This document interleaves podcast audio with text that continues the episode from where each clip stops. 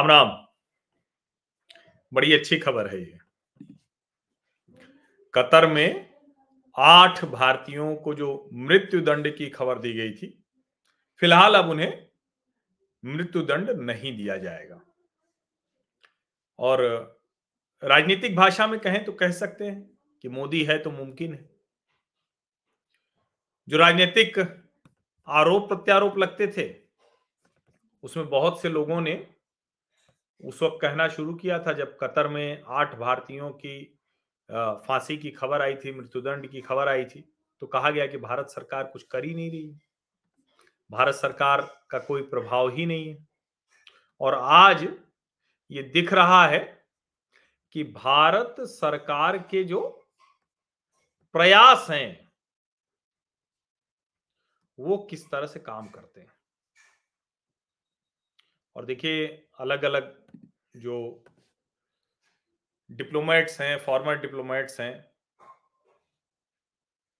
वो सब के सब लोग क्या बता रहे हैं? ये बासवती मुखर्जी हैं फॉर्मर डिप्लोमेट हैं कह रहे हैं my heart goes out to those families who must have been going through mental torture now there is hope that when the emir will exercise his pardon which will be in March during the holy month of Ramjan, they will be able to come back to India safely a great triumph for Indian diplomacy and our prime minister ये सरस्वती मुखर्जी कह रही हैं।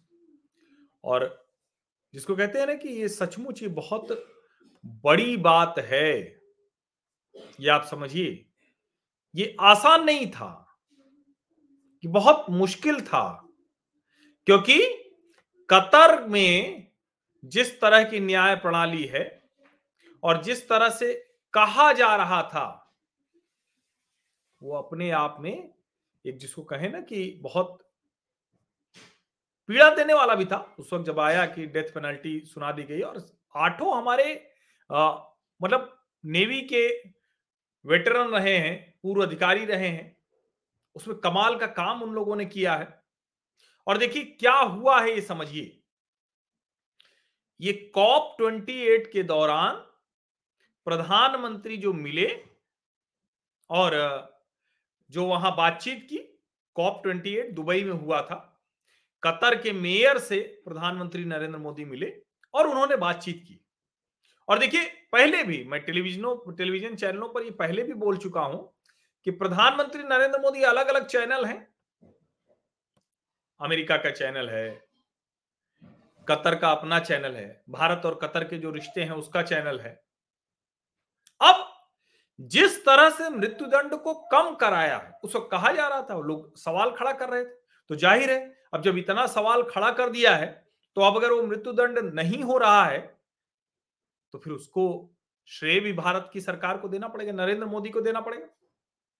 अब ज़ाहिर है, एक तरीका होगा, ऐसे नहीं हो सकता है कि तुरंत सब कुछ हो जाए, लेकिन अब डेथ सेंटेंस नहीं है।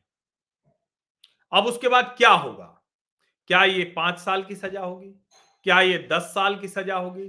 क्या ये बीस साल की सजा होगी? और इससे आगे की जो बात है, इससे आगे की जो बात है, हो सकता है कि वो सजा जो हो, उसको भारत और कतर के बीच में एक जो समझौता है, दोनों देशों के बीच में एक समझौता है। हो सकता है उस समझौते के तहत भारत की जेल में ही वो सजा पूरी करें। ये अपने आप में बहुत बड़ी खबर है।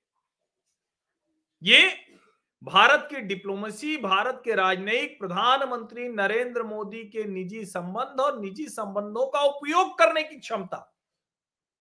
उसका एक अद्भुत अद्भुत उदाहरण है। इसको समझिए आप। ये सामान्य घटना नहीं है। कोई कह देगा कि अरे, अमेरिका अपने लोगों को ऐसे छुड़ा पाता है, लेकिन भारत इस तरह से अपने लोगों को छुड़ाता है। और जहाँ भी भारतीय, मुझे सुषमा जी का वो बयान याद आ गया कि दुनिया में कहीं भी होंगे, अगर वो हिंदुस्तानी हैं तो भारत की सरकार उनके लिए वहाँ खड़ी है। और देखिए, आज ये होता हुआ दिख रहा है। हमारी सरकार उनके लिए खड़ी है। बहुत मतलब जिस तरह के आरोप थे कि इसराइल के लिए जासूसी कर रहे थे। लेकिन ऐसा है नहीं। और आज पूर्णेंदु तिवारी, सुगनाकर पकाला, अमित नागपाल, संजीव गुप्ता, ये सारे कमांडर्स थे। नवतेज सिंगिल वीरेंद्र कुमार वर्मा सौरभ वशिष्ठ कैप्टन थे। उसके अलावा जो रागेश गोप कुमार, जो नाविक था। इन सब के परिवारों में क्या खुशी होगी? और ये हमारी सेना में बहुत हाईली डेकोरेटेड ऑफिसर रहे हैं। समझिए? इसराइल के लिए जासूसी का आरोप इनके ऊपर लगा दिया गया। क्यों करेंगे इसराइल के लिए जासूसी भाई? कमाल की बात यह कि कतर की नौसेना उसको बनाने गए थी। इस वो वहाँ के लिए काम कर रहे थे।